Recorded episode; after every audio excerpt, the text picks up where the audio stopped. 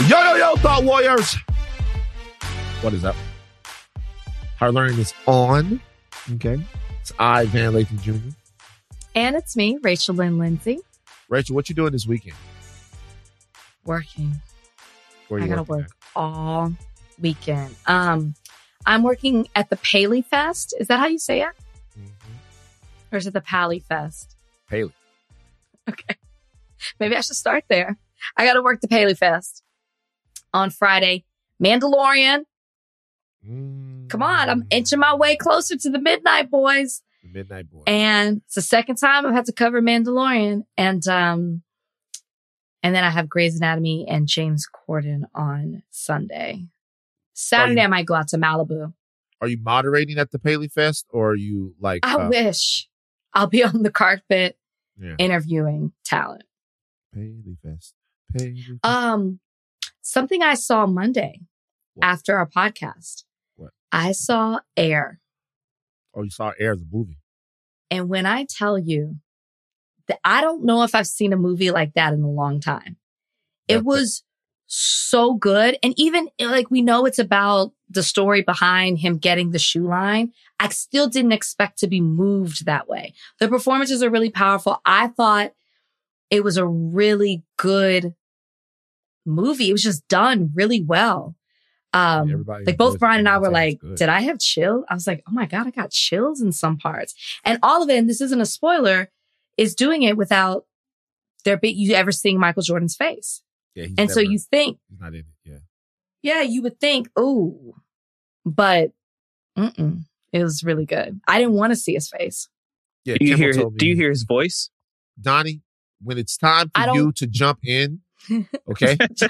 Donnie, I, I mean, very few times has Donnie just interjected. I thought we had breaking jump in. news. Donnie, Donnie I was jumped. You know what it was. You know What? what it is, man. What? What is it? Who directed and stars in this movie? Uh, Ben Affleck. Oh, Affleck. it's another Ben Affleck situation for Donnie. That's- Whenever Ben That's what it Affleck is. is involved, Donnie just can't control himself. You just did. You did it again, Ben Affleck. Yeah, it's Um, subconscious. My bad. But what was your question, though, D? My bad, bro. I was fucking with you. Uh, do you hear his voice at all, or is it just like how do they do it? very quickly. And it's like a powerful time when you do. Hmm. Only once. Hear Michael Jordan's voice? yeah. I don't know if it was see him or not. It sounded just like him. But it was it's it's good. You'll like it. I'll see the movie. You know, I, I'll go see Air. I've, everything I've heard has been good. I'll check it out. I'll see it. That's where I'm at. That's all you get. That's all you get from me. I'll see the movie. I'll see it It's Um, nostalgic. I think that's what's why it's moving people so much. because you because because of Nike. Well, the 80s, like they do, they pay homage to the 80s. You see a lot of stuff. And then, yes, Jordan. And when that's all integrated into it, it's, yeah, it just makes you feel like a kid. You know what? You know what's interesting about these movies? As I get older and I become more surly, you know, I'm down on everything. I'm down on everything. You're going to be a curmudgeon for sure Yeah, when you really get older. I'm down on everything. Super down on all things. I look at the movie now and I'm definitely I definitely want to see the movie, you know. Uh but I look at it as this like uh I look at it as this weird sort of I don't know, man. It's like essentially the movie the movie is very inspirational, I'm sure, but it's essentially about how guys made a lot of money. You know? And I watched Air. Not, not really. really? Okay. It's about Yes, it is, but there's such a meaningful part to it that I guess I didn't even, I knew it, but I didn't know it like that until I saw it. Yes and no. I- got this little hater on my shoulder, right? And this hater on my shoulder says, just don't fall for the same things that you used to fall for. What other movie did that to you? Well, there are a bunch of movies. And it's not just about capitalism. It's about the police. It's pro military stuff. It's all, and so I look at the movie and I'm like, yeah, it's probably Sonny Vaccaro. It's great. And Michael Jordan is great, but it's, you know, about how some people made a bunch of money and it was about the greatest player ever. And I'm, I'm not, I make money. I'm not a, I'm, you know, but I just, I went down a rabbit hole when I was looking at air of looking at how big Nike got and what that really meant and, you know, what that meant to kids somewhere working for a nickel a shoe and all, all of that, you know? And so I don't know. I'm not throwing water on it, but I look at things differently now. I'm just, you know what? I'm off everything. I'll never believe again. I It- want it- you to watch it and then tell me because you'll know what I'm talking about when I say it. I, I'm Um, only into make believe shit. And even that shit sometimes, Okay. like, you know what I mean? Like, you know, you watch Black Panther and the CIA guy was on Black Panther's team. What does that mean?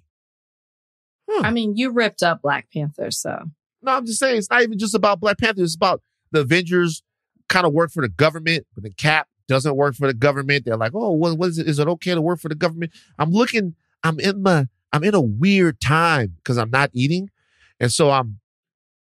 I'm I'm irritable. I'm hangry, and I'm picking shit apart. You know. It- it- are you on Vyvanse still? yeah, I'm on. You're I- they- we actually we actually upped the Vyvanse. oh, okay. You know well, what? I'm glad your biggest fears have been conquered because I know what you were scared of. Can I ask you a question? And I know What? y'all are going to say I'm playing myself when I when I say this. what is it? Does my forehead look bigger than normal today? The answer to that question is always yes. Always. I'm looking at my head and I'm like, why does it look even larger today? I mean, No, it it's, looks it's always It looks the same. Donnie. I mean, I would say that the middle part is maybe not, you know, the, it's a little Star Trek Deep Space Nine, but like it's not. It it it it look it looks the same, really. Donnie, It what do you think about Rachel's forehead? No, I'm with you. It's it's the same. That's the Rachel's same. forehead. That's Rachel's forehead. You know, that's Rachel's. that's Rachel's forehead. Let me see if I can get a a little big bit of a of a different angle. No, Rachel, stop being forehead conscious. You know, we got our things. Hey, I just got to be real. You know, I wasn't going to tell people. Don't. I I, No. I have Donnie, to share. make him. Why? I have to You're share. oversharing. You're Okay, I won't share. oversharing. You're you're right. You talked me out of it. There's something that's I going just, on, I just and Rachel doesn't do want me to share it, but I could share it. It's something in my life.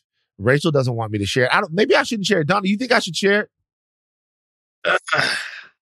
I feel like it's better safe than sorry. Keep it to yourself. Keep it to myself. I, I won't overshare.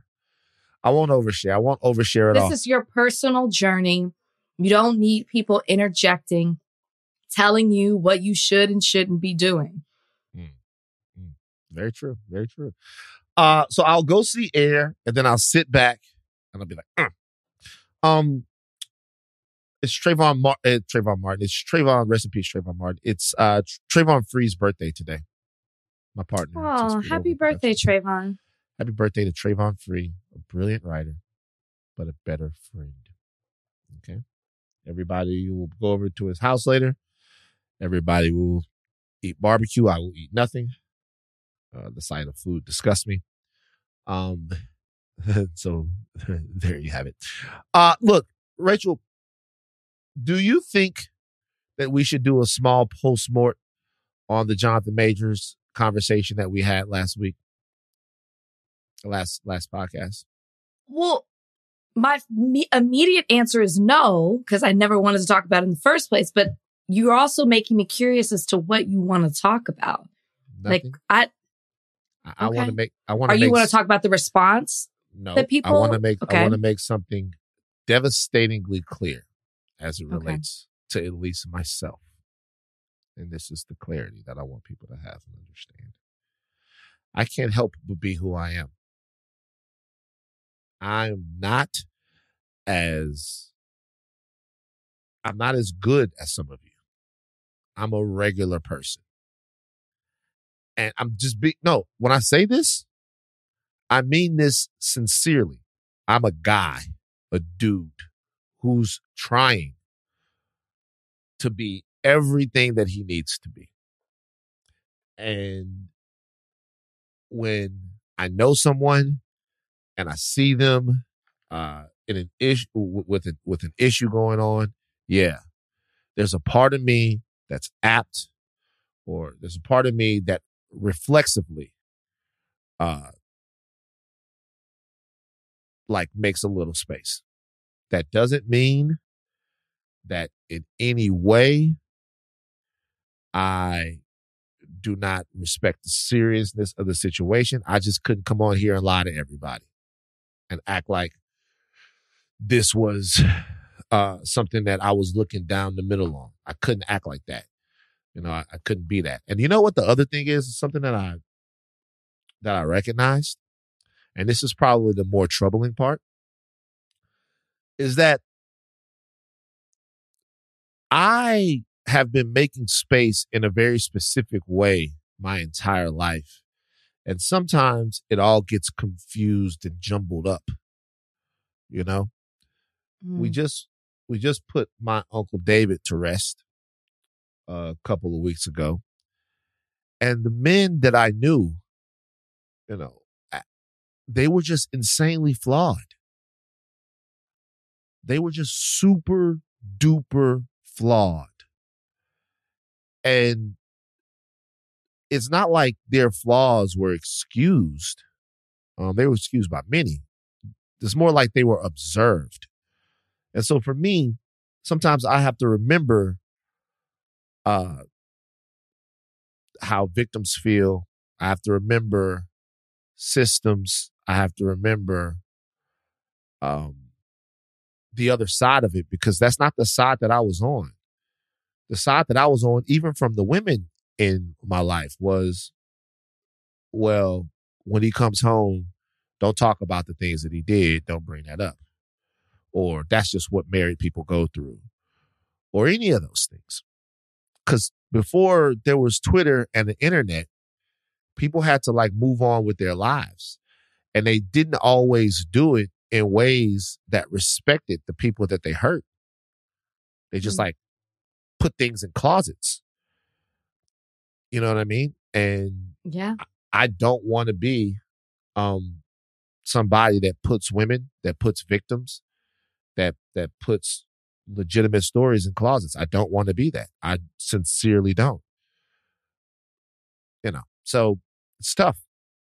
I, know? it is tough, which we stated at the top of it. I mean, I didn't want to talk about it. I understand the relevancy of it and why we had to talk about it. I know I did. I, at work, they, I had to do something and I was like adamant about it. Like, I don't want to. I don't want to.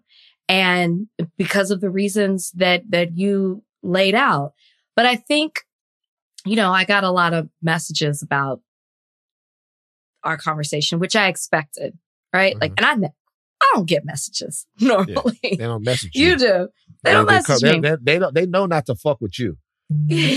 but I think, you know, maybe I don't always do a good job of saying that I'm biased, but I felt like I kind of said that I was a little bit, but whatever. Um, and I just think it's human nature though, when you are closer to a situation or you know a person that you, you put your emotion into it. You put, well, you know something about them that maybe the other people don't know. And like you humanize the situation more than you would like it's subjective rather than looking at it in an objective way. And, and that's a fault. And I think that we all do that as, as humans. But yeah, I feel everything you're saying. I don't want to talk about it anymore. Okay. I don't want to talk Um, it. Well, we will eventually speak more on it. But what we will do Sure. is we'll wait till the totality of the information is out. Um, and we'll discuss it uh, in a real way. And we'll also remember this going forward on the podcast here. Higher learning is the name of this podcast. And I have learned as much from doing this podcast and getting the feedback from people and being here with you and, you know, kind of with Donnie uh, and with Ashley. I've learned as much as I've disseminated. And I mm-hmm. continue to learn and I continue to grow. And I continue to understand that, you know, you can't always be right and popular. You can't always be on the right side of things and friendly. And there are sacrifices that have to be made. And when you have to make those sacrifices, you have to be willing to stand up and do them. But, you know, it's just there's there's still stuff in me that I work through. And Absolutely. you know what I mean? And I still don't want it to be true. That doesn't matter. That doesn't mean that it's not. I just don't want it to be. And we'll talk about it later on. And we'll also talk about this kind of thing on, Summit of the Sexes, which we'll get Some into. of the sex- Because Summit of the Sexes is coming. Summit of the Sexes, I know my sorority coming. sister brought up like a really good point. I was like, oops, save it for the summit. I Oh, gotta find the message. is I was something, like, is something disparaging about black men? Yes, sh- what you uh, uh, oh, oh, because that's what deltas do. I can't wait to be surrounded by other women. Hey, let me tell y'all something on the about the summit. Let me tell y'all something about the summit of the sexes.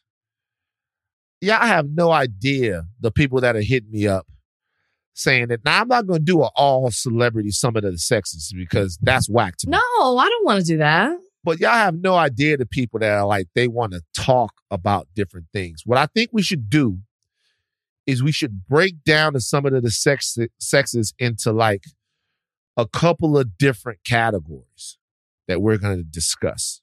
And we Yeah, should kind of like come up that. with that. Yeah. Yeah, Come like yes, very, Mhm. very. I, I like that. No, the conversation that we were having was. Let me find it. It was based off of obviously in light of the topic that we were talking about, but just like how we talked on about. Hold on, I want to get this right. If you clean that part up, Donnie. Well, it might have been in my DMs, not my text messages. Basically, she was talking about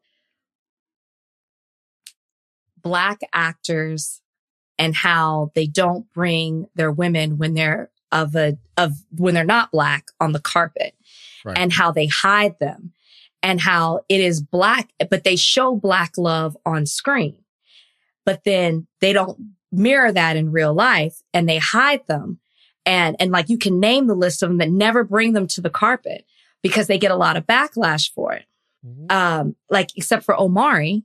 Remember, he did it and he had to, he was like fighting against it. Like he was like, listen, this is who I'm with. I'm not hiding it. But she was basically saying black women are the ones who make you,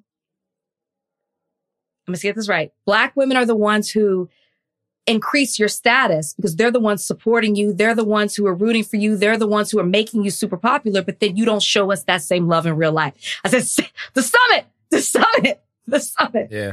We're saving for the summit because uh, niggas going to have a field day with that one. Okay. Like, like a But think about day. you got to think about some of these shows though. It is like black women who get on social media and are like, "Oh, he's so he's this, he's that, he's this. Oh, I love this. I love their love." Blah blah blah blah blah. And like they play into that. But then there she's saying that in real life though, that's not what they're doing. Well, here's the thing. And they though. and they hide them. And So- they hide them. so here's the thing.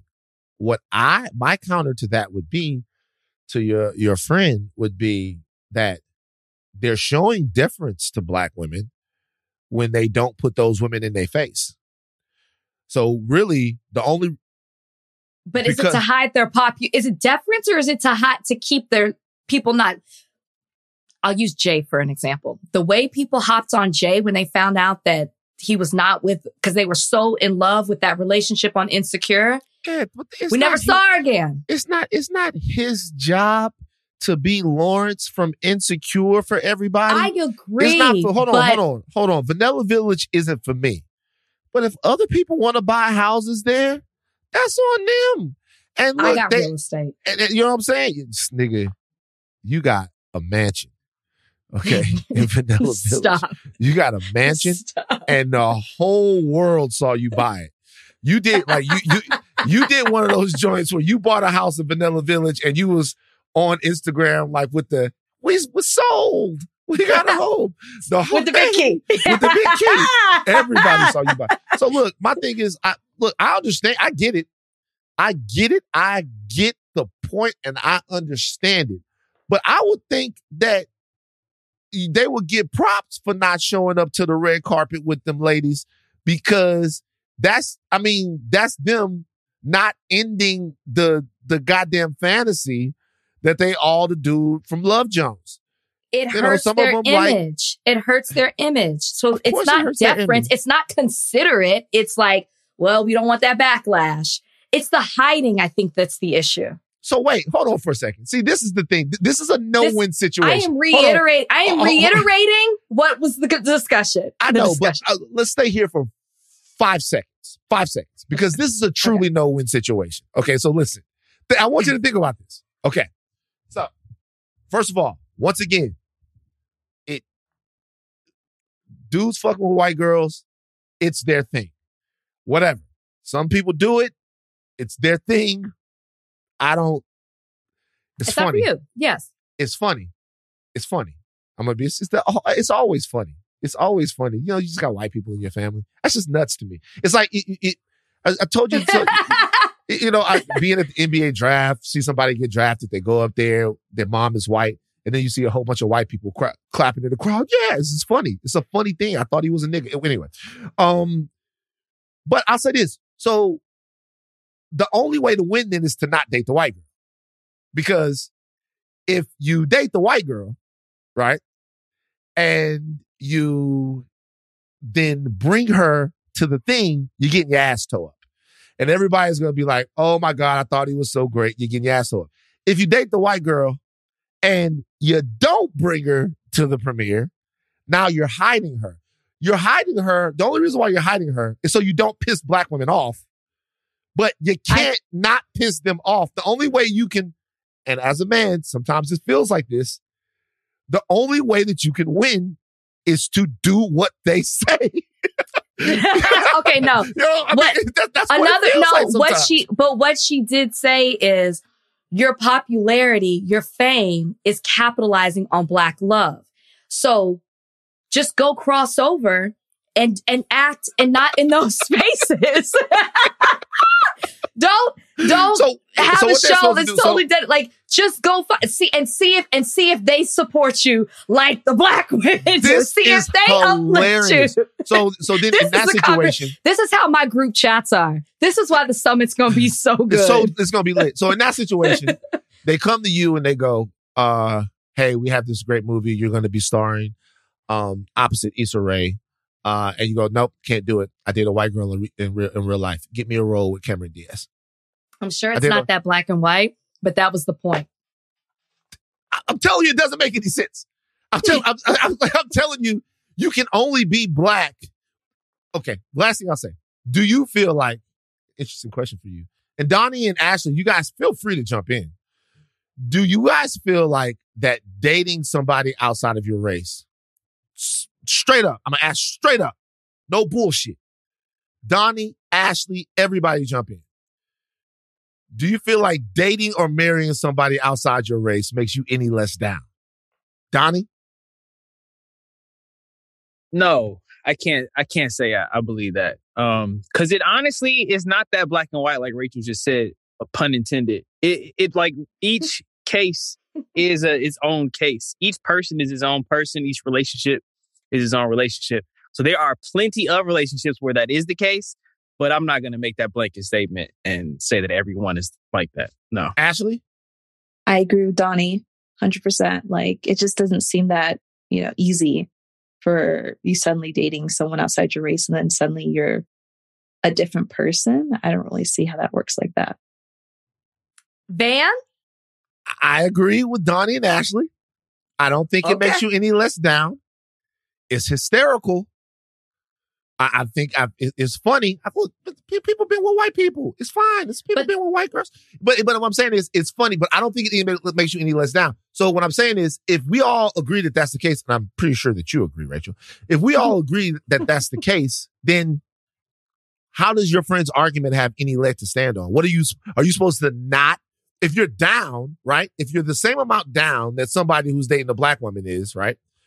Are you not supposed to portray that when you're on camera because you want to make sure that you're not being phony? What? How do I you do it? the hiding is the bigger issue. Okay. I see. It's the hiding of it because you're aware and it seems intentional. That's why, like, I give props to what Omari's doing. Like, this is this is me. This is who I am, and it's because then people speculate and they wonder: Are they single? Are they with someone? Like, I I I have a chance. Oh, like they're searching for you know, and it's like no, they're they erase them off their social media. They it's just a lot of effort to what seems like, even if they're not, it seems like you're pretending to be something that you're not for the sake of keeping a certain image. That's how it, it, it comes across when you go through that much effort. The summit. Summit. That was a preview, guys. That was That's a preview, of the But look, summit. But you're not going to hear my voice that much in the summit. No, no, summit- no, no. The summit is going to be moderated by Rachel Lindsay and Van Lathan. And we're going to bring all of the things. I want anyone out there that has a problem that says Van Lathan, myself, hates black. Bring it. Bring all of that stuff to the summit. All right. Uh, we got Ally Love on the show today. Uh, she is the CEO of Love Squad. She's a Peloton instructor and an Adidas global ambassador. She's also the host of a new Netflix series called Dance 100. Premiered on uh, the 17th of March. And it's like choreographers going head to head in a high stakes dance battle. I'm gonna talk to dance about talk to Ally Love about different dances and stuff like that we can do. Right. Uh, this is gonna be later on in the show. On the other side of this break, though, the big deal of the day, which is Donald Trump has been indicted in New York. This episode is brought to you by Jiffy Lube. Cars can be a big investment, so it's important to take care of them. I once got a car that I started out with 25,000 miles on. I got it to over 200,000 miles because I took care of it. You know how you take care of a car?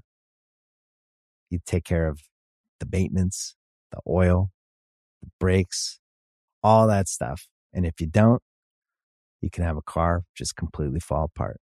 When your car needs maintenance, head to Jiffy Lube. They provide automotive excellence at speed. Get your oil change, brakes checked, tons of other multi-care services. It's all done by expertly trained technicians who actually care about taking care of you and your car. Jiffy Lube, car more. To find coupons and start an instant online estimate, visit jiffylube.com. This episode is brought to you by Anytime Fitness. We're not all professional athletes, but we all have health goals. That's why Anytime Fitness gives you access to personalized plans and support from a coach. Plus, you can track your training, nutrition, and recovery progress with the Anytime Fitness app, just like the pros. With 24 7 access to more than 5,000 gyms worldwide, get more from your gym membership. Visit AnytimeFitness.com to try it for free today. Terms, conditions, restrictions all apply. See website for details. Big deal of the day. Donald Trump has been indicted. Of course, this is over the 2016 hush money payment, alleged hush money payment, uh, to Stormy Daniels. Now, we know that the payment was made. I guess the allegation is that it came directly from Donald Trump or that it came from Michael Cohen, who then uh, asked for reimbursement from Donald Trump. Yeah, whatever. Uh, Donald Trump has been indicted in New York over a hush money payment made to the adult film star Stormy Daniels, prior of Baton Rouge, Louisiana, during the 2016 Oh. election. Uh, Fox News has audio. Donnie, give it to me now. Here, uh, we have just gotten word former President Donald Trump has been indicted by a grand jury in New York. Trump was under investigation by the DA's office for his alleged hush money payment to adult film star Stormy Daniels during the 2016 campaign. That's all you got, Donnie? I mean, it just happened. And to our listeners, this is happening that's, in real that's it? time. That's the whole audio. This I mean, this we just, It's just the found this audio out. of Fox reporting, and the thing that makes this one uh, different is you can hear them gasping in shock. Oh, I thought that was Here's the thing. Van. No, I- that was, that was- I didn't hear. No, run it again because I heard nothing. I was blowing my nose over there. Oh. Donnie, I want to hear it again. Here, uh, we have just gotten word former President Ah, Donald yeah. Trump has been indicted by a grand jury in New York. Trump was under investigation by the DA's office Okay, you, you vindicated. Because I was about to say that's that, that was nothing it was clip, but it matters now. All right, the charges laid out in the indictment remain unclear. The indictment, which is under seal, follows an investigation by Manhattan District Attorney Alvin Bragg. Of course, it centers on a one hundred and thirty thousand dollar payment that Michael Cohen uh, allegedly made to well, not allegedly made. It's all whatever he made to Stormy Daniels before the election. Trump's company labeled Cohen's reimbursement as payment of a legal expense. It said legal services did not disclose them in campaign expense reports. Rachel, it's happened. Now what do you think? I want to go back to the gasp. Mhm. Why are people shocked? I guess I thought it was coming. I mean, Donald Trump himself told us last Tuesday that he was going to be, well, he said arrested, but indicted, then arrested. So I guess to me, it was only a matter of time before this happened. I probably would have gasped if it was something else. I'm just surprised and I'm looking because we're finding this out in real time. This broke while we were on the podcast. And there seems to be a lot of discourse about how shocked and from the other side, um, people are in regards to this. Are you shocked? No, but I think that they didn't think it would actually happen. I think a lot of people didn't I think it guess that just happen. shows the delusion that we're under. Maybe I'm under delusion. I just thought it was a, a sure, a sure thing. I mean, it is the state of New York. It's not like he's being indicted in like, I don't know, Kentucky. What does that mean? I don't understand. Well, I mean, it's like more of a liberal state, I guess is what Oh, I'm so saying. you're saying like that the people who are would- making up the grand jury. Yeah. I'm just Oh, saying the look. people making up the grand jury. I, I think that Fox uh, is in an interesting place with covering this. Mm-hmm. Um, mm-hmm. Obviously, there are going to be pundits on Fox who provide just fucking Teflon sort of protection to Donald Trump. But Trump also has been lobbing missiles at Fox. So a weakened Donald Trump gives Rupert Murdoch what he really wants in his soul, which is the ability to move on from Trump and Trumpism. Okay. Uh, so it'll be interesting the way that they cover it, especially now that we know uh, that Dominion is kicking their ass in court. so, do you have this is the first big Trump related story post Dominion lawsuit? Do you see a more tempered Fox News? Do you see the coverage of Fox News changing at all? Hasn't really happened. Like, no. it- You don't think so? Okay, maybe. Well, because I think what they will cover is, I mean, the usual suspects have already taken to social media to tweet about it. You know, Jim Jordan said it was outrageous. You know, Tim, Ted Cruz is saying that this is the Democrat Party's hatred for Donald Trump. I see that type of coverage on Fox. You know, they're going to bring these people on to talk about how terrible this is. How I just saw one person say it's not an indictment on, on a crime that Trump committed. It's an indictment of uh, this failed nation or this government. That's the kind of rhetoric I see Sp- Fox spewing out, especially on the nighttime shows. Um, you know, I guess the last time that we talked about this, did we talk at all about Bill Clinton? Did we talk at all about that? Not that I remember. So it was interesting being a grown adult, basically, during the time that Bill Clinton uh, was in trouble as far as the Monica, Monica Lewinsky situation was. Because remember, Bill Clinton uh, was perjury, perjury Right. situation. That was before on. my lied about it. Lied about it. Before my time. I was I was watching Fern Gully. Ooh, I don't remember what happened with Bill Clinton. Fern Gully. I was Ah. watching Fern Gully. Who is Elian Gonzalez? I never heard of him. Do you know who Elian Gonzalez is?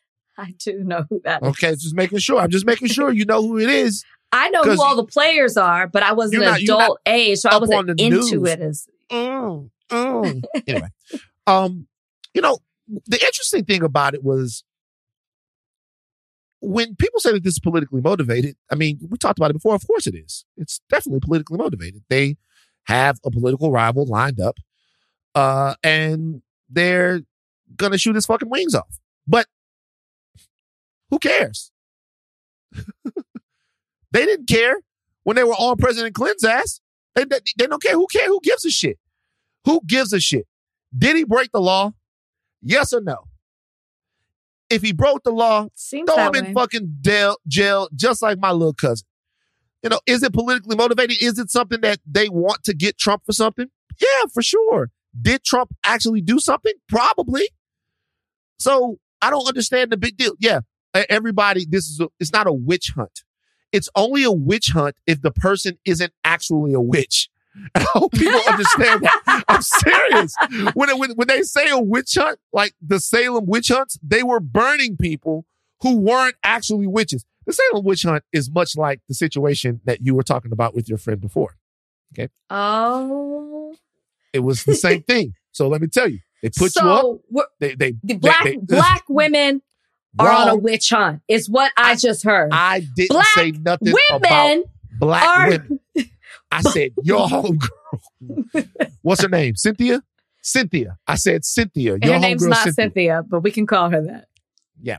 Um, you know, they would put you up on the goddamn pyre to burn you, and if you were a witch, then you wouldn't burn, and if you weren't, oh, I'm, I'm fucking this up. Let me just get this right. What So black women want to burn black men. No, this is. let me make my point about the witch Okay. hunt thing. Okay, the Salem witch trials. You had to confess that you were a witch. If you said you were a witch, they burned you. If you got up there and you were a witch, you wouldn't burn. Donnie, how am I fucking this up? I know this. You, they they would burn you at the Damned stake. if you do, damned if you didn't, right? Wait, wait. I, I have to get it out right because this is. Wait, hold on. Stop I don't know calling for should- Donnie. Don't Donnie's not here to help keep you. this. I don't know if we should keep this or if we should read this. Keep it. This is the way they would do the witch hunts. Okay, I'll try it again. You were suspected of being a witch. They would burn you. And if you burned,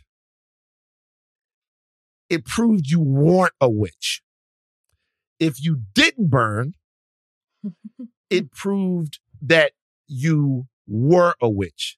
The problem is that everybody burned. Ha ha. There you go. I got it out. Let me tell you how this relates to Trump. Okay. Like, here's the thing. The term witch hunt and hunting a witch, right? It means doing something that's unfair or unfounded for the sake of this hysteria. That's not what this is No, it's not. he actually did shit. So it's not a witch hunt. Is it a petty hunt? Probably, Maybe. but fuck it. Put the cuffs on him. I don't give a fuck. How am I supposed to? I don't give a put the cuffs on him. If he did it, fuck him. I don't get whatever. Uh, Donnie, let's have a segment called "When the Vyvanse Wears Off." because that is what happened. Yeah. Um, Rachel, so it's here now. Do you expect any violence? In fact, serious tip. Do you expect any violence? Do you expect any good- sort of yeah? I I think there will be protests. I think there will be they'll be small.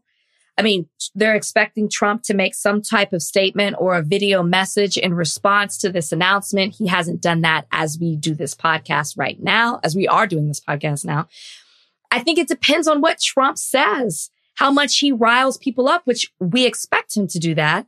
Also, how much of a spectacle it will be if they arrest him the way that he wants to be. You know, he's, he wants, it's, it, I don't know if he said it or if it's just people around him saying he wants to be arrested with the cameras.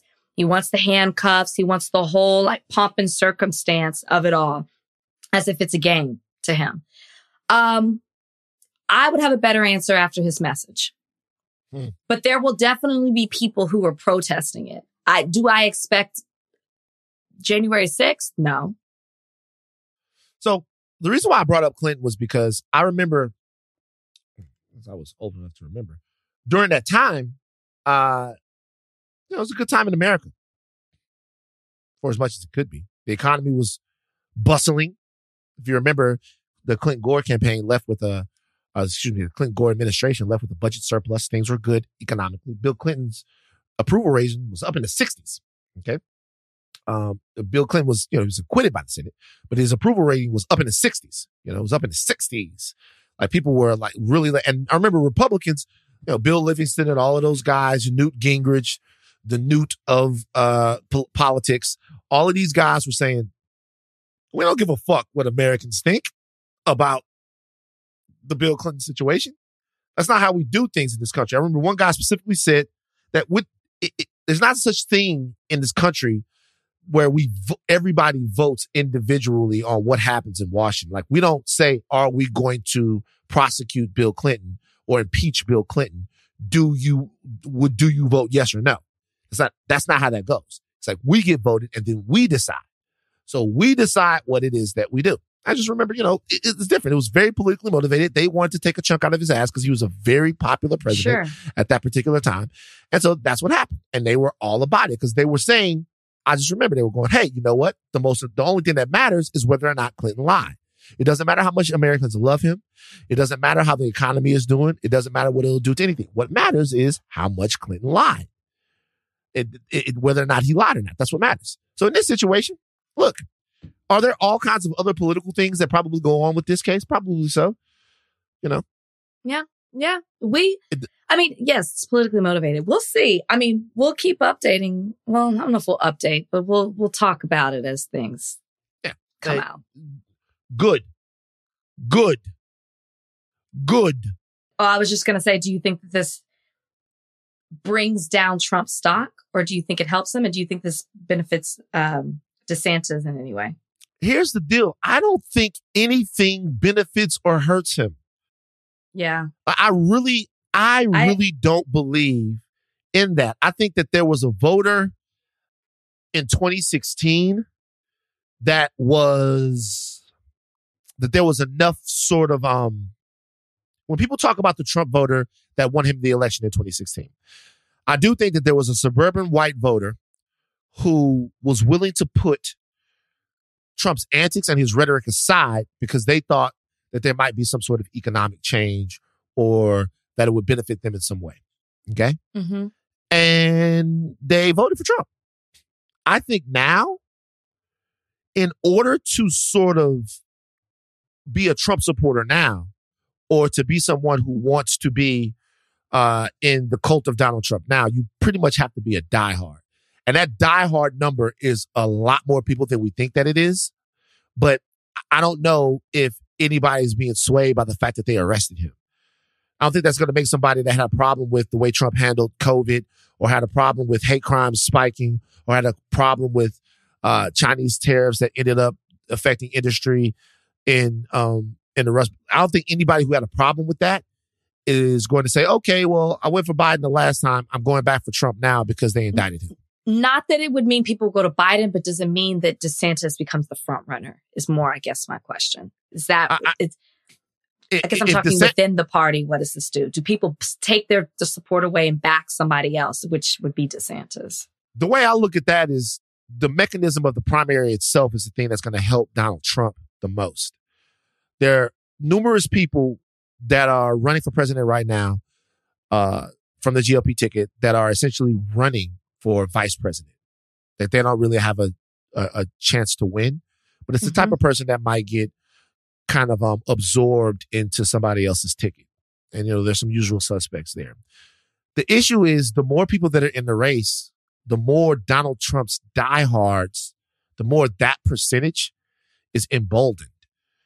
The more, like, if you have five, ten people in the race, he's always going to have the people that he's going to have. So Mhm. that percentage just becomes stronger uh, as as the more people stay in. Um, so I don't know if DeSantis or anybody else will be able to overcome that if Trump stays, you know, super duper popular. He can still run by being uh, like since he's been in- indicted, so he can still run. That's not going to change anything. Uh, last thing I'll say about the whole thing is this: is that you know, uh, also with you know what's going on over on that side as far as the presidency is concerned, like the rest of these people, the rest of these, they refuse to distance themselves because they know that he holds a revolver to their head. He could run third party and fuck them out of the White House. So we'll see what happens. But none of this really actually matters. The only thing that actually matters is whether or not justice is served in this case. All the political stuff is just speculation. It's just people It's, it sort of- It's totally speculation. talking through their trauma, what it would mean, and how they're how they're going to use it. I don't think it, it it matters very much at all. This episode is brought to you by Jiffy Lube. Cars can be a big investment, so it's important to take care of them. I once got a car that I started out with 25,000 miles on. I got it to over 200,000 miles because I took care of it. You know how you take care of a car? You take care of the maintenance, the oil, the brakes, all that stuff. And if you don't, you can have a car just completely fall apart. When your car needs maintenance, head to Jiffy Lube. They provide automotive excellence at speed. Get your oil change, brakes checked, tons of other multi care services. It's all done by expertly trained technicians who actually care about taking care of you and your car. Jiffy Lube, car more. To find coupons and start an instant online estimate, visit jiffylube.com. This episode is brought to you by Hotels.com. I was traveling internationally last year. I was in Mallorca. I didn't know the island well. I said, let me head to the north, head towards the water. Let me go on hotels.com and see what they have available. Something preferably on the beach, maybe even a gym. Not only did I get those things, there was a kids session with exercise, gymnastics in the water, pony rides, a train. It had everything, and I didn't even want any of those things. But at least I knew they were there just in case I changed my mind. And now finding the perfect hotel has never been easier thanks to the hotels.com app. Whether you're looking for a family friendly, right, all inclusive or a relaxing spa weekend, you can find exactly what you need and compare hotel prices, ratings, and amenities side by side. So start planning your next getaway and find your perfect somewhere in the hotels.com app. All right, guys. Special guest in the building, CEO of Love Squad, Adidas Global Amb- Ambassador. Ooh, Hmm. Adidas, controversial brand. Uh, hosting the, the new Netflix series Dance 100. It premiered a couple of weeks ago. Um, choreographers battling. You know what I mean? Mhm. Uh, Ally Love joins us today on Higher Learning. Ally, how you doing? I'm doing well. Thank you so much, Van. Thank you so much, Rachel. I love the intro. It's like controversy already. Look at that. Yeah, Not controversial. I mean, you're Welcome to the show, Ally. but you know, Adidas hot water. Ally, I would like to, for you to comment right now on Adidas uh, parting ways with uh, Ivy Park and Beyonce. And I'm just joking. Um, uh, so look, you, your mm-hmm. new show, Dance 100, choreographers Yeah. going up against each other. Tell us a little bit about it. Yeah, it's unlike any other show in that back in the day, most of the shows that we see, even if it's like a baking show, you have experts that come and they taste your food, or you have celebrity guest judges saying whether you are good at your craft or not. In the case for Dance 100, we give the power back to the people, where the dancers, the 100 dancers that are actually working with the choreographer, performing with the choreographer, ultimately judges the eight choreographers. What's on the line? $100,000. So one choreographer, we got to make sure not only are they great in the rehearsal room as human beings, as leaders, but also that they can create world class choreography that these dancers find is worth $100,000. And so I feel like it's pretty special in the terms of giving, like I said, the power back to the people, allowing the dancers voices. I, you probably saw Super Bowl halftime Rihanna show. You probably don't know any of those dancers because they had that white thing over their face. They looked great. They moved very well. The show was epic, but you could not pinpoint that dancer walking down the street or sitting next to you in a movie theater. For Dance 100, we allow our dance, not even allow, like the right goes to the dancers where they get to actually give the choreographers feedback. You get to know their names, you get to hear what they have to say. And again, I think that's pretty special. Mm-hmm. Are there like any plot twists? I feel like with any reality show, it's not just straightforward. This is how it happens. There's always like something that the competitors have no idea that's happening before they sign up. There is definitely a plot twist. I have to say, as the host of the show, my job is to narrate the entire thing. I also have like someone in my ear letting me know what's going on behind stage. Because what, what ended up happening, we had script reads on Wednesday. During this time, the choreographers with their dancers would have about three days to choreograph the piece, set the piece, and then bring them into rehearsal to video the the actual performance. And then the choreographer has to step off stage because they're dancing and then work with the director to get all the camera angles that they want. So there are many layers to this. And as the narrator, I don't always have insight or purview into everything that's happening in the rehearsals or off stage. So there were there were some shocking moments for myself in real time that you see actually on the show um, when it comes to some of the feedback the dancers had. It was, you know, I would say for most of it, it was spot on. It was their authentic opinion. Um, some folks may call it a little shady or tough, but it was feedback. It was feedback from an expert to the way they voted. They voted in real time in terms of dancing with one of them and then and and I would interview how was it to like, you know, let's say Van, how was it to dance with Van? And where Van was amazing. Oh my gosh. And then all of a sudden when voting time comes, Van's like, uh, just kidding, that person is now voting for someone else. Ah. Yeah. What's your so background then, with what's your background with dance? You love dance? You love to watch people dance around and whatever? I don't love to watch. I, I don't love to watch people dancing around. I love dancing. Um, no, I enjoy. I enjoy the craft. I grew up dancing. I got hit by a car when I was nine years old. My way back into the world was through dance. The following year after recovery, my mom put me in like a cultural arts center, and they had dance, and I fell in love. I started coming to New York in high school every summer um, during my summer years of high school to dance with Dance Theatre of Harlem. I went to and graduated from Fordham University and the Alvin Ailey program. I got a bachelor's in fine arts there. Mm. Dance introduced me to New York. It brought me to New York. Um, I started modeling. I started, I danced with Beyonce. I danced with Pitbull. Like I, I got to dance with a lot of artists and gig while I was here. And then eventually became a host and started doing all the many things that I do from Peloton instructor, host of a Netflix show and CEO and founder of Love Squad. Let Mr. them know. 305. Let Pitbull. them know. Mr. 305.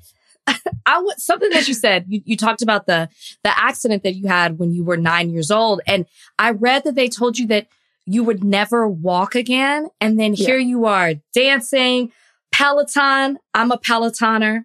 Yay, Van. No. Okay. No. no. no. I, I don't. I, no. I, don't do it. I love I your classes. They're super inspirational, and I think I, I feel like how did you turn that in? Because I can't even imagine, you know, being nine years old and being told, oh, I'm never going to walk again and still being able to will yourself at nine years old to dance and then compete in the way that you have and to have all this success. A lot of times people see the, the, the finished product, but not the journey through it. Can you talk? And like, I know you talk about this when on your Peloton rides and stuff, but can you talk about a little bit of how you got there and, you know, what encouraged you and, you know, how you overcame that? Yeah. Um, so the the accident actually happened every Saturday, probably to this day. To this day, my family gets together. My mom is one of ten kids, so we have a lot of cousins, a lot of cousins.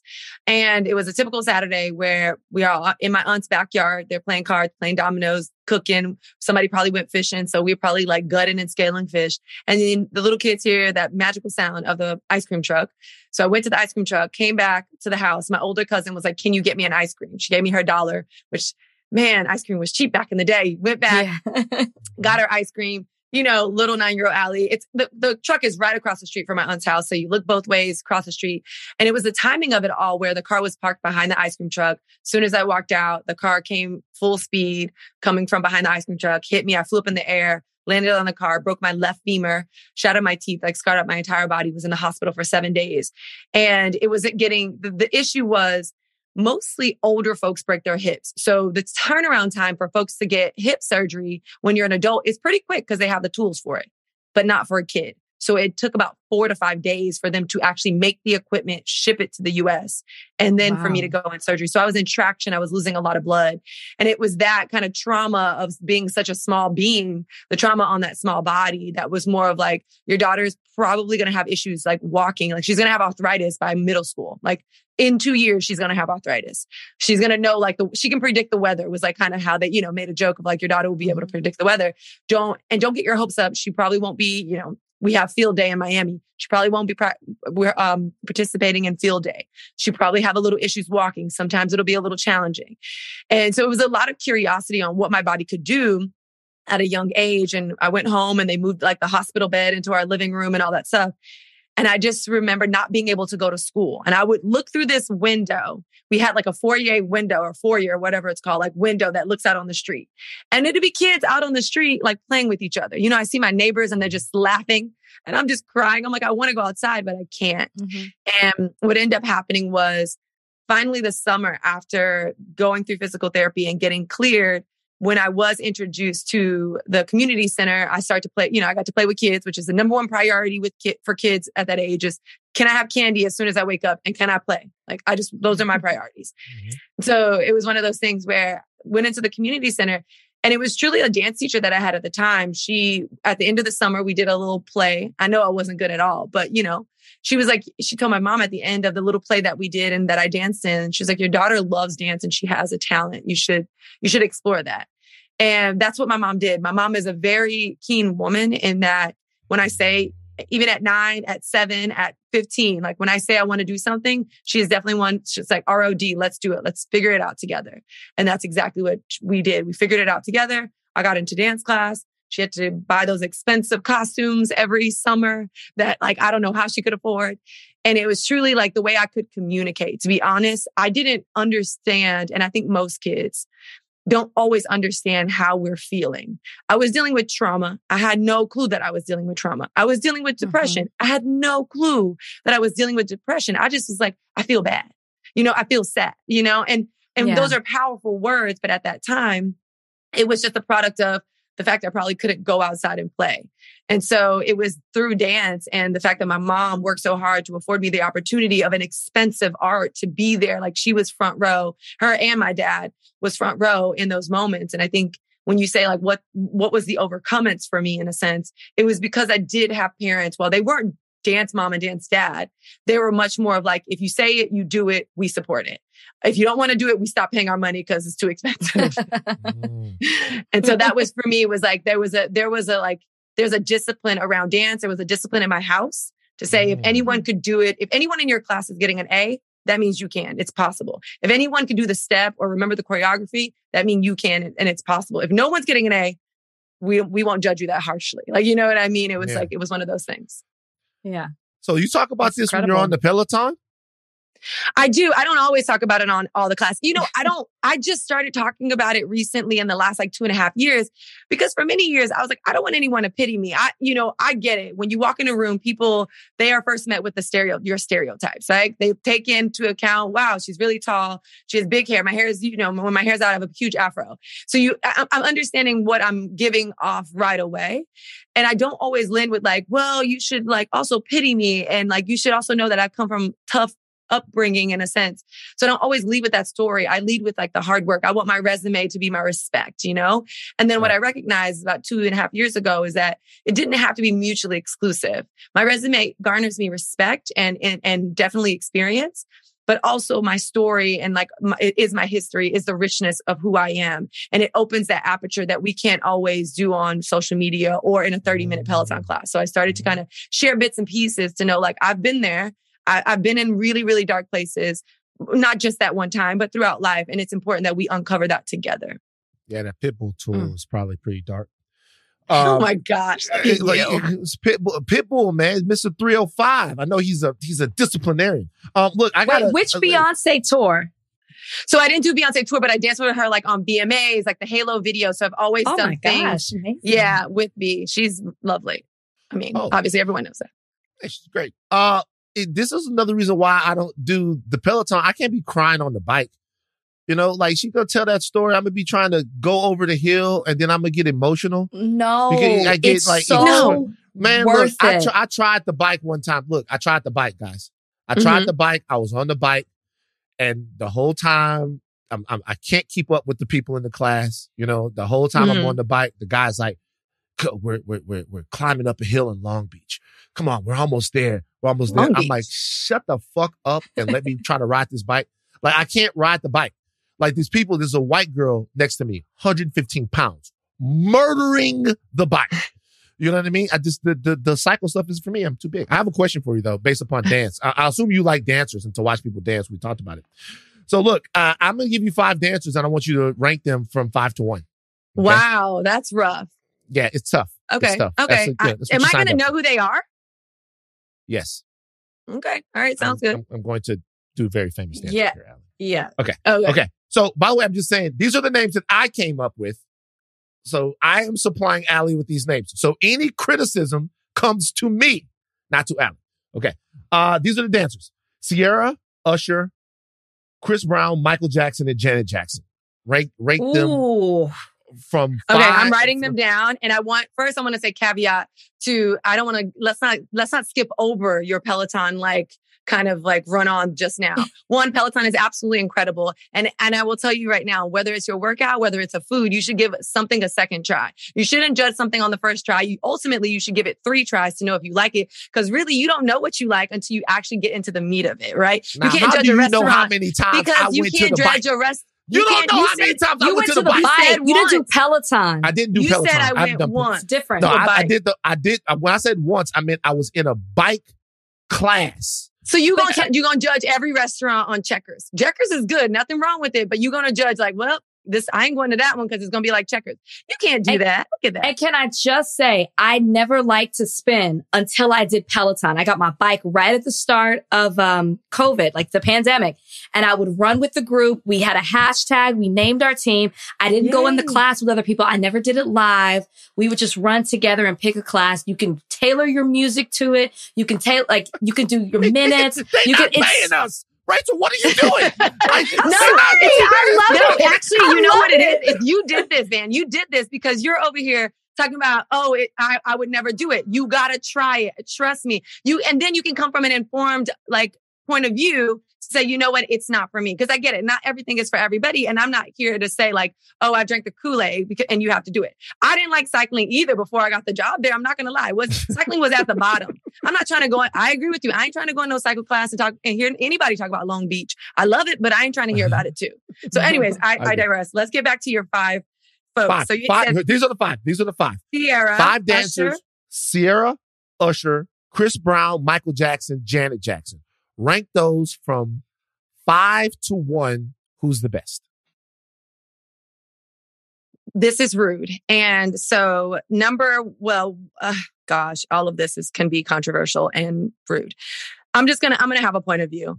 As an expert, I'm gonna start with Michael Jackson because he's number one, right? Okay. Um, I'm going to put him at, and this is why was because he was able to coin and create a style that caught on and continues to catch on, and it continues to be to be synonymous with who he is. And the ability to do that is like it, it is incredible, and not a lot of people can do that, right? Dance like Yes. Michael, which Chris Brown and Usher, of Ciara, and Janet all stem from. I will say that. So number two, I'm going to give to Janet because she's the OG. I mean, the smoothness, hunt, like she just, she's giving me every vibe. And then all of a sudden after like that smooth kind of, she's attacking every single beat. Like she, she, hmm. and I mean, and she's Janet Jackson. Janet Jackson. Jackson, if you're That's nasty. right. Janet Jackson, Jackson. nasty. Okay. Th- now from here, it gets a little tough. Cece's my girl. Like Cece is my girl. I have to say, I'm going to put Ciara at number three. Here's why. Usher can get mad. I've danced with Usher. We did a, Pe- a Peloton dance cardio class where Usher comes out and we did all his moves from his videos. It's on demand. But I'm going to put Cece first because she gives me that rawness. She gives me a little bit of like, again, the old school Michael Jackson, this, so, but she gives me that rawness. Honey's twerking. She's pop locking and dropping it like it's hot. And the stamina is on point. Then I'm going to put Usher. I'm going to put Usher there because Usher is similar to Michael Jackson. Like Mhm. Cece has like taken the style and embodied it and she has her own, like she's getting low. The knees are good, like making the stallion no matter what age you're at. Whereas like Usher, he's synonymous with that Michael and he keeps that legacy and that suaveness and that smoothness going. Um, and then I'll give you Chris Breezy. He made krumping a thing and it's still a thing for him, which is great. Uh, but he, he doesn't have the power to keep krumping alive as big as when you see the moonwalk, you're like uh, still trying to do it. You know what I Yeah. mean? That was one of the greatest answers I took notes was too. when you were, I was like, wait, let me not mess this up. to It people so are gonna good. think I'm gonna be real with you. Ally, people are gonna think that we prepped you with that question before. No, I'm actually salty that you didn't prep me with that question. Why would you be salty? Look, you nailed it. First of Yeah. all, let, let me tell you, let me tell you what a good interview this was for you, Ally, in many ways. Okay, first of all, let's, let's- seriously. First of all, number one, you- you- I'm watching the show. I'm watching the show because of you. I'm Thank watching you. the show because I want to see more of your story. I, I gotta be real with you. Little girl in Miami looking out the window at the kids playing. God damn. You know what I mean? See, that, that, that, that, that was Yeah. tough stuff. Okay. I Number still two- remember that, y'all. It hit. Oh, It's tough. Number two, you sold Peloton. Y'all did a Peloton commercial in the interview. Rachel played along. Okay. Sold I love it. and then number three, you just nailed that question. Nobody can be mad about that. I'd have had a different order. Nobody order. can be mad at I'd have had a different you- order. What my Ooh. order would be? My order is Michael, Uh huh. then Chris, Chris. I knew it. I knew you Then were gonna say Janet, Uh huh. then Usher, then Ciara. That's my order. Okay. And by the way, my order is has nothing to do. My order is just me watching. Like obviously yours is more informed. Rachel, Yeah. what's your order? Yeah, what's yours? Michael, Janet, Usher, Chris, Ciara. Mm. Uh, I Sorry. again, and to be, but, but you know what's interesting is there is no wrong answer. If anyone No. is talking about any of us in the top five, like so, who you going to put on the court right now because you get five spots on that court? The fact that I'm on the court means I'm not coming off the bench, uh, and I feel like that to me, nothing wrong. I mean, sixth person of the year, sixth man of the year, sixth woman of the year is great, but like top five. Um, but also Cece, she does show up for me, so I, I that's why I pay a lot of attention to her career because she does take Peloton um a lot she be she be owning keep again keeping that endurance going She's a fantastic dancer. Like Yeah. just like she's a yeah phenomenal dancer. She's an amazing. Like we were all trying to be like Ciara. amazing I was dancer. trying to dance like her. me too Failed. me too i would put on those booty shorts and get low and then my mom would come out and she's like girl if you don't get yourself some clothes on Before Mhm. you leave, I want you to tell us about a little bit about Love Squad. Yeah. Um, so Love Squad started when I was in college and basically it was out of frustra- frustration and lack of resources. I moved to New York. I'm in school. I'm trying to figure out what do I want to do next because I realized in the middle of university that dancers don't make a lot of money because I'm working with some companies. I'm gigging. I'm, you know, I'm learning about the craft itself. I realized like it's going to be really challenging unless I get 35 roommates to live in New York City and make it.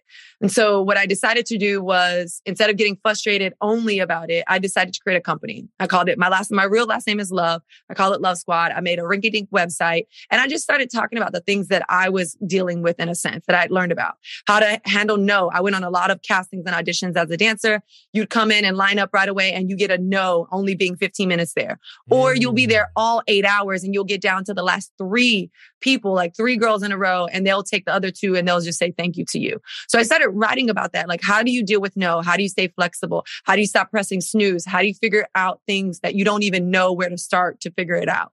And Adidas ended up, interesting enough, um, re- found my content, my little like, it was a really messy website. I didn't know what I was doing. They found it was like, you're talking about women empowerment and we want to make sure we're leveraging that platform so that you can continue to explore that.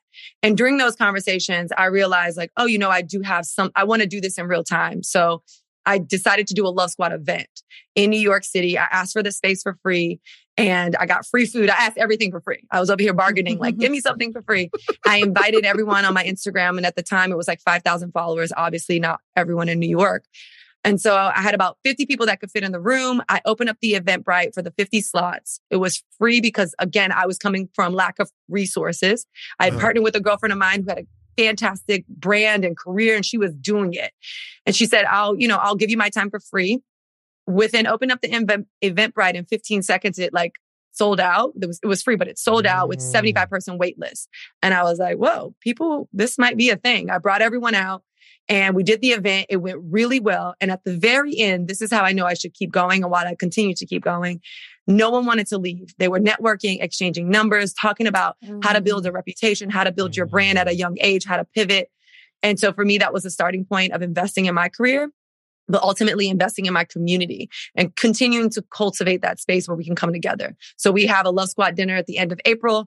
We partner with a restaurant group in New York where we're doing kind of like a private tasting and we're going to bring 35 folks together on every two months in a cadence to talk about those things, to network, to unlock information because it's so expensive. So making sure that folks have access to each other, especially women, especially people of color, especially non-binary folks, queer folks. So you have that access and we're in those rooms making moves that ultimately allows us to sustain our lives and our careers.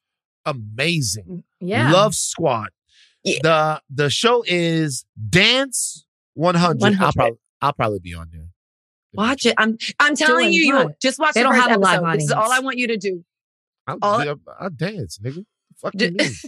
Like what you know what I'm saying? Like you trying to you you you like you Is you that your keep dance trying hand? to yeah you try you, you try to play me. You know what I'm saying? You Like like I can't do my thing. Look, Watch this, Ally. Look, Oh snap! Oh, Ally's gotta you go. know what I'm saying? Like but you, you can't connect to the other arm, can you? Nah, you I can't, can't do it. connect. I can't. I, like, for some reason, I could do it with this one, but I can't. This one just goes like that. All right, we gotta go. Uh, Ally Love Dance 100 is the show. Continue to uh, support this very inspirational and talented sister, CEO of Love Squad Peloton.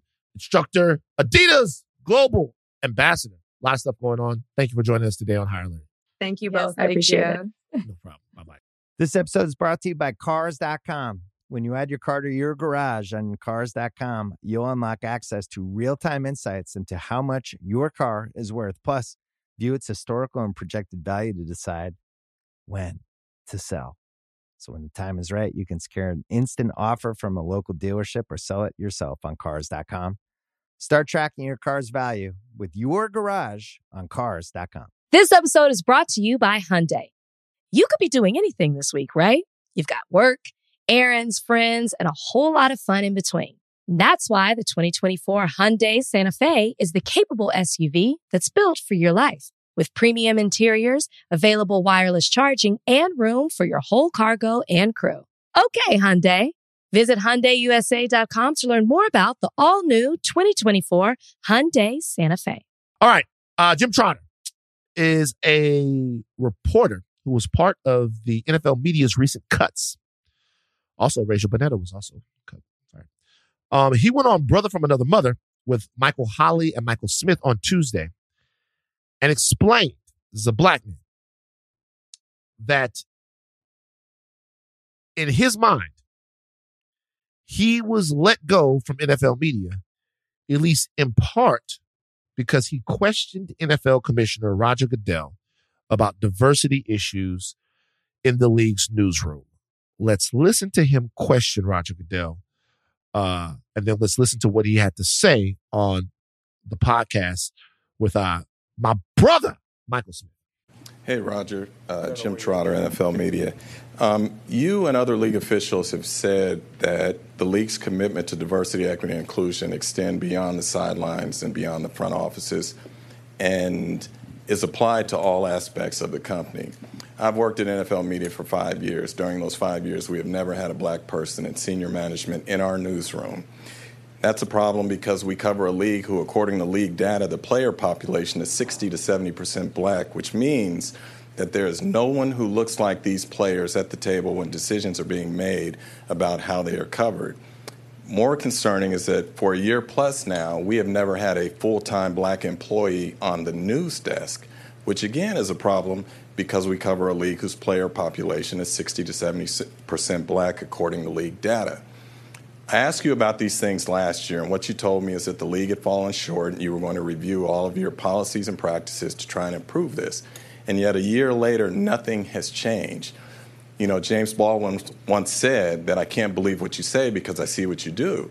And so I would ask you, as an employee, when are we in the newsroom going to have a black person in senior management, and when will we have a full time black employee on the news desk? Well, Jim, um, I am not in charge of the newsroom, um, so I, what I think the, the can I answer your question? As you point out, it's the same question you asked last year, and we did go back and we have reviewed everything we've been doing across the league, and we are looking at everything from vendors that we're working with to partners that we're working with to ownership where we've seen significant changes in diversity just this year. And I'm not specific, do not know specifically about the media business. We'll check in again with our people, but I am comfortable that we made significant progress across the league. Okay. Uh now this is Jim from Brother from Another Mother. Brother from Another. This is Jim from Brother from Another. They made a decision that, that they didn't want to renew my contract. Um, I will have a lot to say about it at the appropriate time, which is not now. But the thing that I will say now is that um, journalism matters and holding people who are in power accountable matters. And that's part of our job, regardless of if it's our own employer or someone else. And which is really all I tried to do here, Michael. Um, is one of the things the NFL always said internally is hold us accountable hold us accountable as it relates to diversity, equity, and inclusion.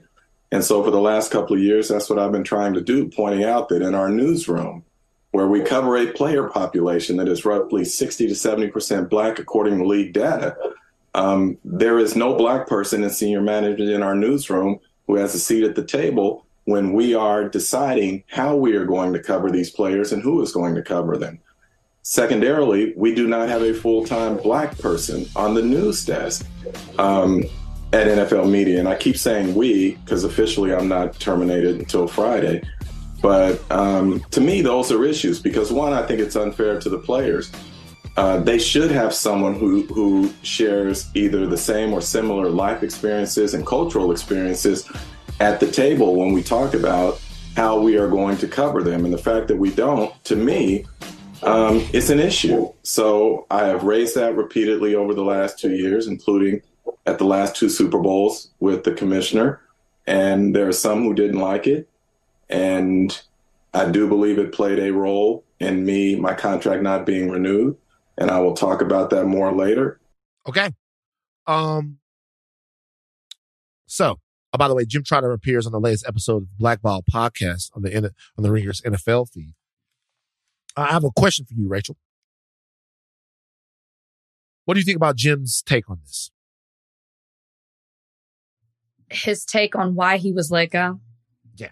Yeah. I mean, Jim obviously has firsthand knowledge because he worked there for five years. He probably knows more. He not probably, he does know more than what he's saying because he even said he can only say certain things. Um, because I'm sure there's certain boundaries within his contract that he can't speak out on certain things, or maybe he's consulting with an attorney. Who knows?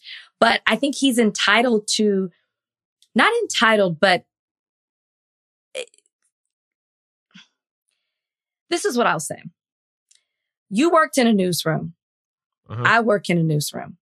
Yeah. How many times was your voice extremely necessary in that newsroom? When it a came lot. to covering somebody who looked like us? A lot.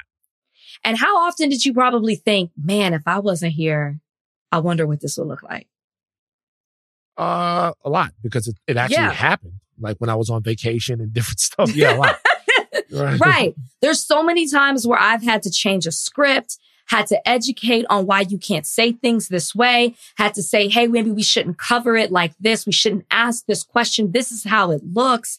And I, and it shows how important our voices are when you're covering people who look like us because we get it. And there's an understanding that we have one each other because this is us. Like we're speaking towards, we're, we come from this culture. We are this. And so what Jim's saying in this is so necessary and it's so important. And I, I hate the way that Roger Goodell seemed, you can tell he's frustrated. And if you watch it, you can really see it. He is frustrated that he's being asked this question again. He seemed like he was dismissive of Jim when he was talking and he gave him a blanket statement about we are trying to di- increase diversity all over the league. And it seems like the NFL might be focusing on one area, but they're not covering, focused on NFL media. And the fact that he's talking about not being, there not being representation in the media room and then he gets fired highlights that point even more. So I'm only can speculate as to why the reason that Jim was uh, let go by NFL network, but I'll say it doesn't look good and yeah. what the things that he's saying make a lot of sense. Right. So, uh, you know, Jim had had a, a long career with them. Jim would know. Five years with the NFL. Five years. Yeah, it's long. Jim would know um, better than I would or you would mm-hmm. how things were going there. But let me tell you something here. And it's time for a soapbox. They probably fucked over Jim, and it doesn't matter. It doesn't. The league has showed us that they're racist and niggas don't care. Let's just be real. Niggas don't care. The league is fucking Jim. The league fuck Eric Reid. The league fuck Kap. The league is fucking Lamar Jackson. Nobody yeah. gives a shit. Like nobody cares. Like Jim was right there doing exactly what we want people to do. He's what we tell people that they should do, what we say that they should do. He was right there doing it. And the NFL isn't going to address it. They don't have to address it. They don't have to address it. There was a chance to make the NFL, I sound like a broken record. There was a chance to make the NFL reconcile its culture. A big shiny chance with a Super Bowl quarterback to make the league reconcile its culture. And what we said was the game is on. Don't talk to me about that. The game is on. I'm telling you like this. This is what I'll say. I, I, I'm I'm off the NFL. I'm off. I will ask for a Madden exception. Okay. I will play the game because it helps me with uh, my anxiety. I will play the video game. Between what's happening right now with Lamar Jackson, which we haven't really even talked about it. We'll get into it right now. They are so aggressively colluding against Lamar Jackson. It is so clear that the owners are a cartel, right? That are aggressively colluding against him. They colluded mm-hmm. against Kap. The fact that the league documented proof that they questioned the mental aptitude of its black players, the treatment of Eric Bieniemy, mm. all of these things together. There's a race problem in the NFL. There's a Diverse- gigantic race problem in the NFL, and I, I, it's glaring, right? We, Well- we haven't talked Brian Flores. Like, there's a race problem in the league. It's a current lawsuit going on right now. They just came out with a report, right? They hired a company, came out with a report to address issues in the NFL, to do all this research to determine what's going on. I, I guess it was a diversity thing. And the whole report is criticizing them. The whole report, statistics, graphics, everything, critic- basically telling the NFL they're racist. Literally saying, this is this guy was hired for this team and you replaced him with a white person. This guy was hired, you replaced him with a white person. The, it's, it's glaring and that only focuses on the coaching, not all the other issues, which is something that Jim Trotter was trying to bring to the table. But the NFL has responded, Van. And I, I mean, not directly, but this is an indirect way. And this is typical of how the NFL does things. So a couple of days after they let go of Jim Trotter and two other people from NFL Network was not just Jim, and the other people weren't black. I'll say that before anybody says anything. The NFL put out a, a statement. They put out um, a press release to applaud themselves for taking another step at the owners meeting. The owners meeting, they made a step to increase diversity throughout the league. They'll continue or uh, the, to sorry, diversity throughout the league. Each team is now required to have a person in charge of diversity, equity, and inclusion. Currently, only 15 clubs have this on their team, but now all of them will have it. And they put that out as a response to show Van that they are making progress. They can't be racist because they have DEI offices now in each club. Hey, I'm not. I'm never gonna shit on a little DEI, but let me tell you. Let me be real with you. Jim Trotter, in his conversation with Roger Goodell, he's questioning Roger Goodell. He told Roger Goodell what you need. Exactly. He told him. Twice. He told Roger. He told Roger Goodell what you need. He told him. Like, there's no. It's not fucking calculus.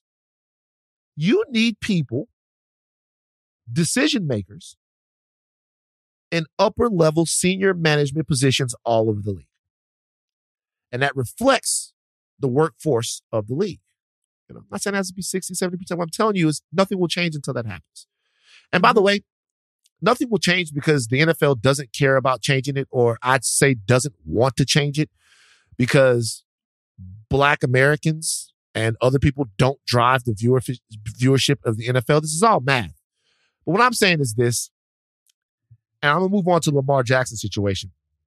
Uh, Lamar Jackson and the Ravens can't agree on a, on a contract. Lamar set a number. I'm not gonna get into the numbers. The Ravens won't meet the number. That's fine. They want to franchise tag him in perpetuity. That's cool. Okay.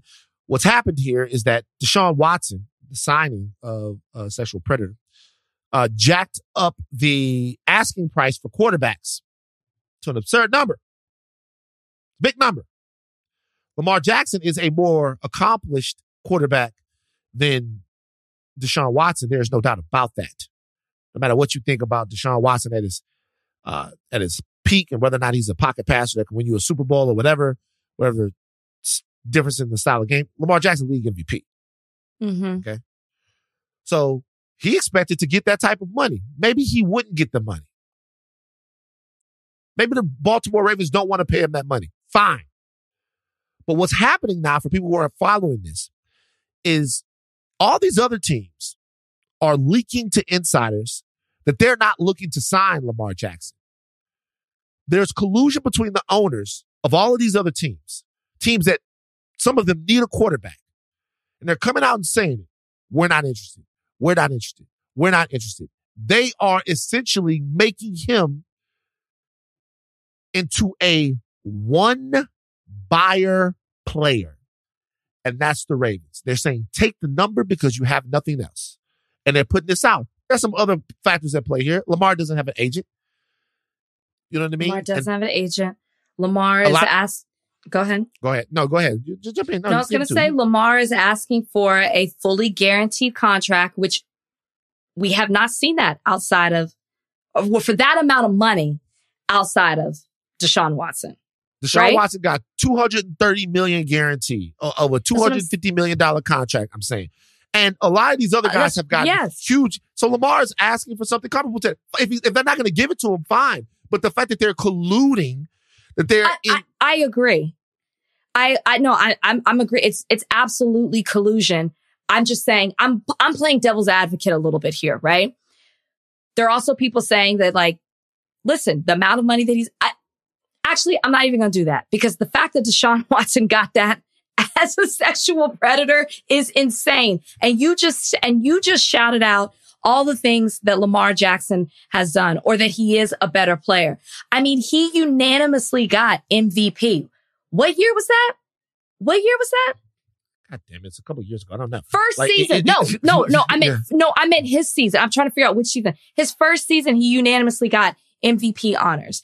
He has been a top rusher, score like had a top scoring offense, had a best record in the NFL in the regular season. Like this man is extremely accomplished. It's obviously it's collusion. The only thing that I would say that you could even possibly play devil's advocate to it was either the fully guaranteed contract, but we've seen that with Deshaun Watson. So that's out the window. We know you can do it and you will do it for someone who doesn't even have a great reputation, who also had to sit out for several games.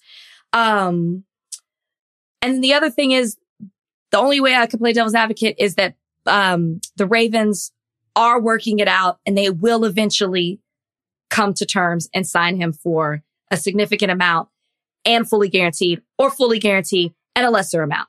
And so maybe you could say, cause even Jim, Jim, is it Jim? Oh, I'm about to mess up the Harbaughs. Which is it John or Jim? John. Even John said that he thinks that he's going to come back. He'll remain the quarterback of the team. And he said that Yeah. in an owners meeting. So c- So- it could be that, that he is, he does stay and gets what he wants. That's Maybe he does.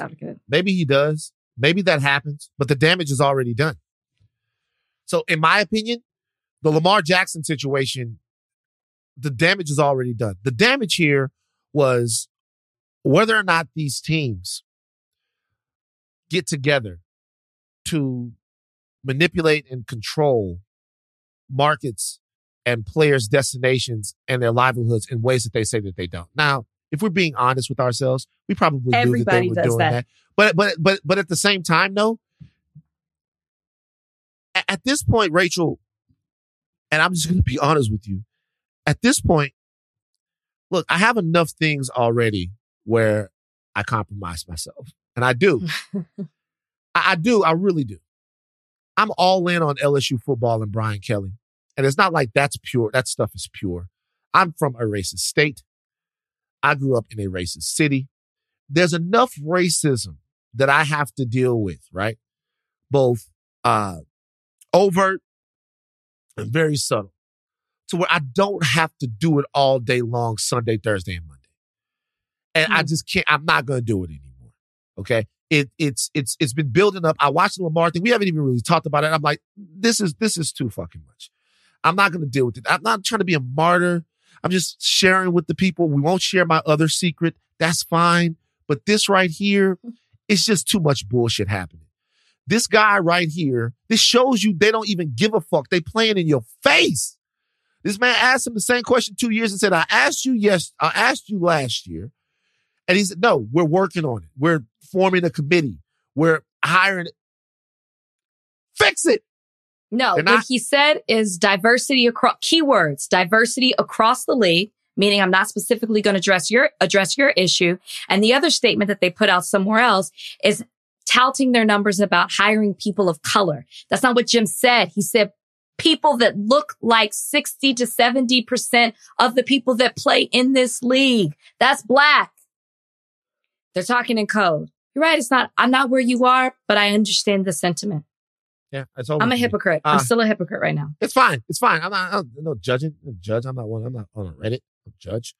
Uh, all right. Um, Rachel, we got to go pretty soon, but I got a couple other topics. Yeah, can we got we got to go because I gotta I gotta get to something. A- And nobody. No. Well, we were supposed to start early. Okay, Okay. we got like So- 40 minutes later. Okay. So, uh, Rachel's choice. One more topic than mailbag. Reparations. Oh shoot, no that sounds like a long topic. Uh, should Let's- we hold one of could- these? maybe maybe we could. I, I say reparations because I could get into a whole nother thing, and maybe we bring somebody on to talk about that too. Um, so you say you. So what? What? do- What do you? What, do you want to do? So these are the reparations. I'm not sorry. I'm hold not reparations. So the reparations for Black California residents could re- reach eight hundred billion dollars. The No Jumper podcast is mainstreaming neo Nazis and hate figures to its millions of audience. We're at, we're going to eventually have to cover that. Uh, we have arrests over spying.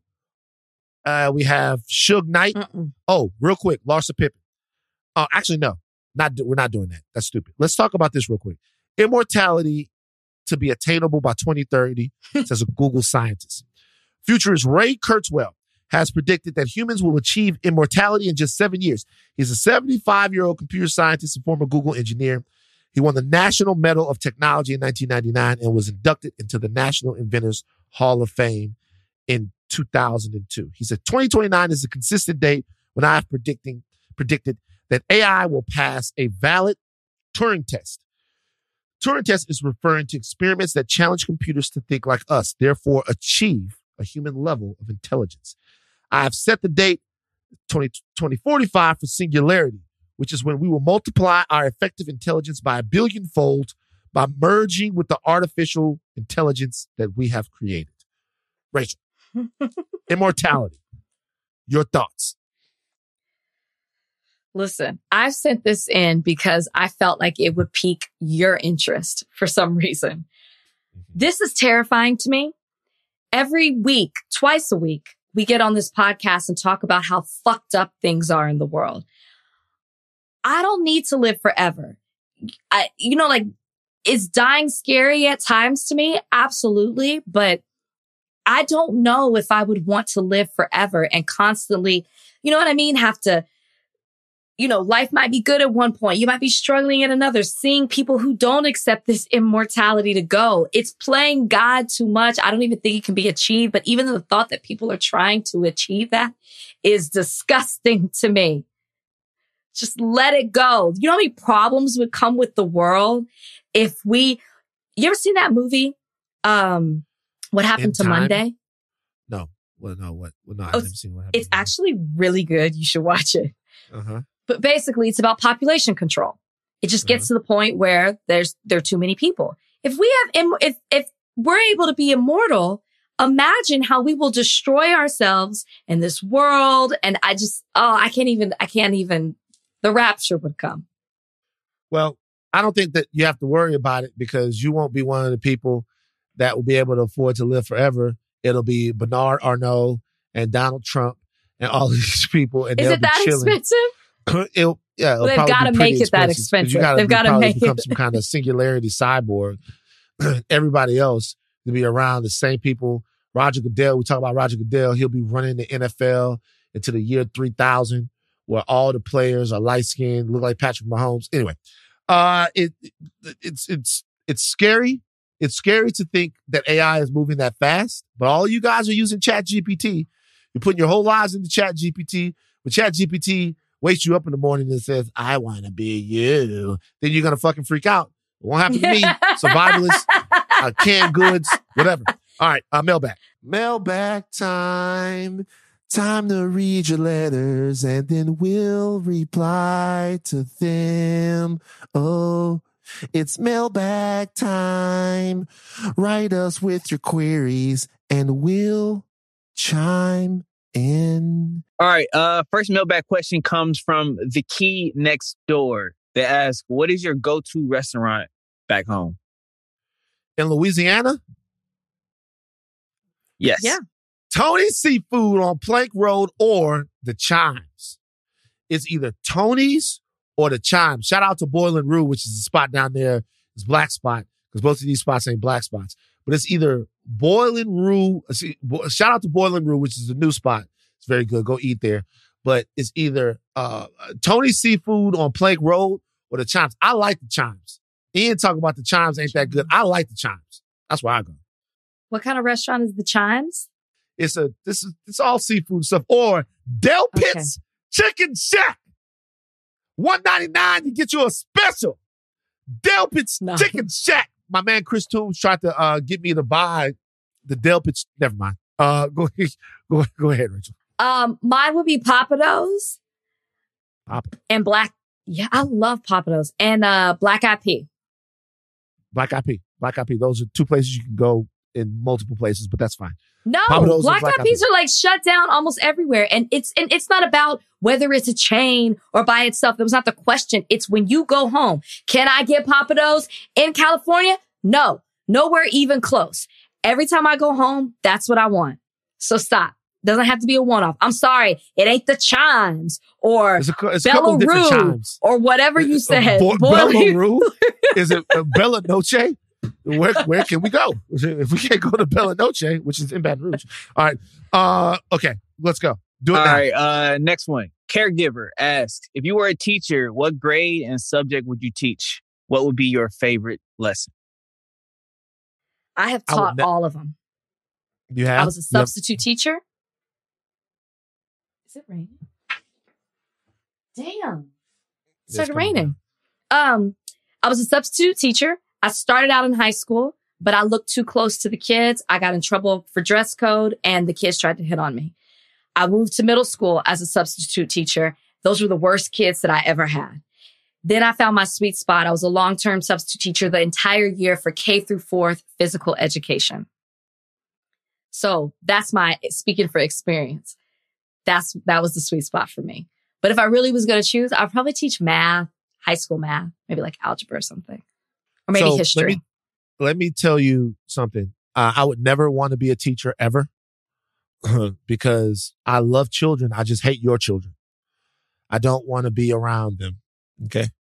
I don't, it's, it's the kids start acting up. I, I just couldn't do it. I, I think it's one of the greatest jobs. If I had to teach a class, I, I don't know, man. I, don't, I, I can't think of anything I would want to teach. I'll be honest with you. I don't like teaching like that. You know, I I'm, don't, I I'm so passionate about it. Like I always say that at the end of the day, when I was a lawyer, I was like, when I retire, I'll probably go back and teach. I almost didn't go to law school because I wanted to be a teacher. wow. That's how much Wow. my kids moved me. I wrote my whole essay about my kids. I'm not writing about them. Rach loves right, the uh, kids. Yeah, she does. All right, moving on. All right. Uh, next one. Joylyn Cooper asked, "Name one of the many things that let you know your partner is right for you." Oh, because he lets me do whatever the fuck I want to do. That's good. I'm just kidding. Uh, no, it's because I'm kidding. I'm kidding. Serious answer. Prior to Brian, I always felt like people tried to um, dim my light. And I would have family members and friends say that to me. And I am, Brian is so supportive that like, and just proud. And we do that for each other that that's how I know. And I never had that before. Ser- that's the serious answer. Uh I think it's that I don't get to do whatever I want. That I am controlled and given guardrails. And some would say, you know, uh curated in in a specific way. Uh yeah, I think structure and those things where I can be all over the place. And sometimes somebody just gently drags me back into the same world that I need to live in. I think that's kind of the thing. All right, unexpected ally of the week. Um, You got one? No. Do you have one? Let's just. I, I'd have to dig. There were some things that I looked up, but no. Wait, here's one. The Biden administration is offering relief to incarcerated student borrowers. You Great. like that? Sure. Do you feel like the Biden administration can be uh, unexpected ally of the week? Should, aren't they an expected ally? So White. unexpected ally of the week is just white. I don't know. I just listen. At least I came prepared with one. Can I be honest with you guys? No more unexpected ally of the week. No, So, stop. We gotta have. We gotta have.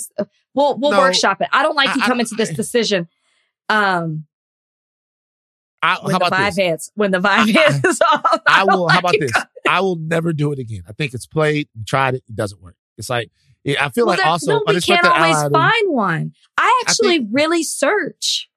I think unexpected ally of the week is like it's like ten percent some white man's nigga shit. Anyway, Stop. Why we try- Okay, I, it we're, is. we're we're unhinged right now. I say let ah! the let the same way people submit mailbag. Why don't you submit an unexpected ally of the week, and we'll try to weird. we'll try to It's like just do let's it. Big, let's big up a white person every week. Like for what? You know what I mean? It's like Okay, it's, it's he like is really on one from starting with the conspiracy theories. That's how you started off the podcast. Couldn't see ah! the good in air, tearing it down. Full circle moment for Van. Let's go. Big Rach has got to go. I got to go be an thinking caps ally. Off, but do not stop learning. I am militant Van X. Uh, And I'm Rachel Lynn Lindsay. but stop. You actually look insane. he about to go to sleep, crash. right?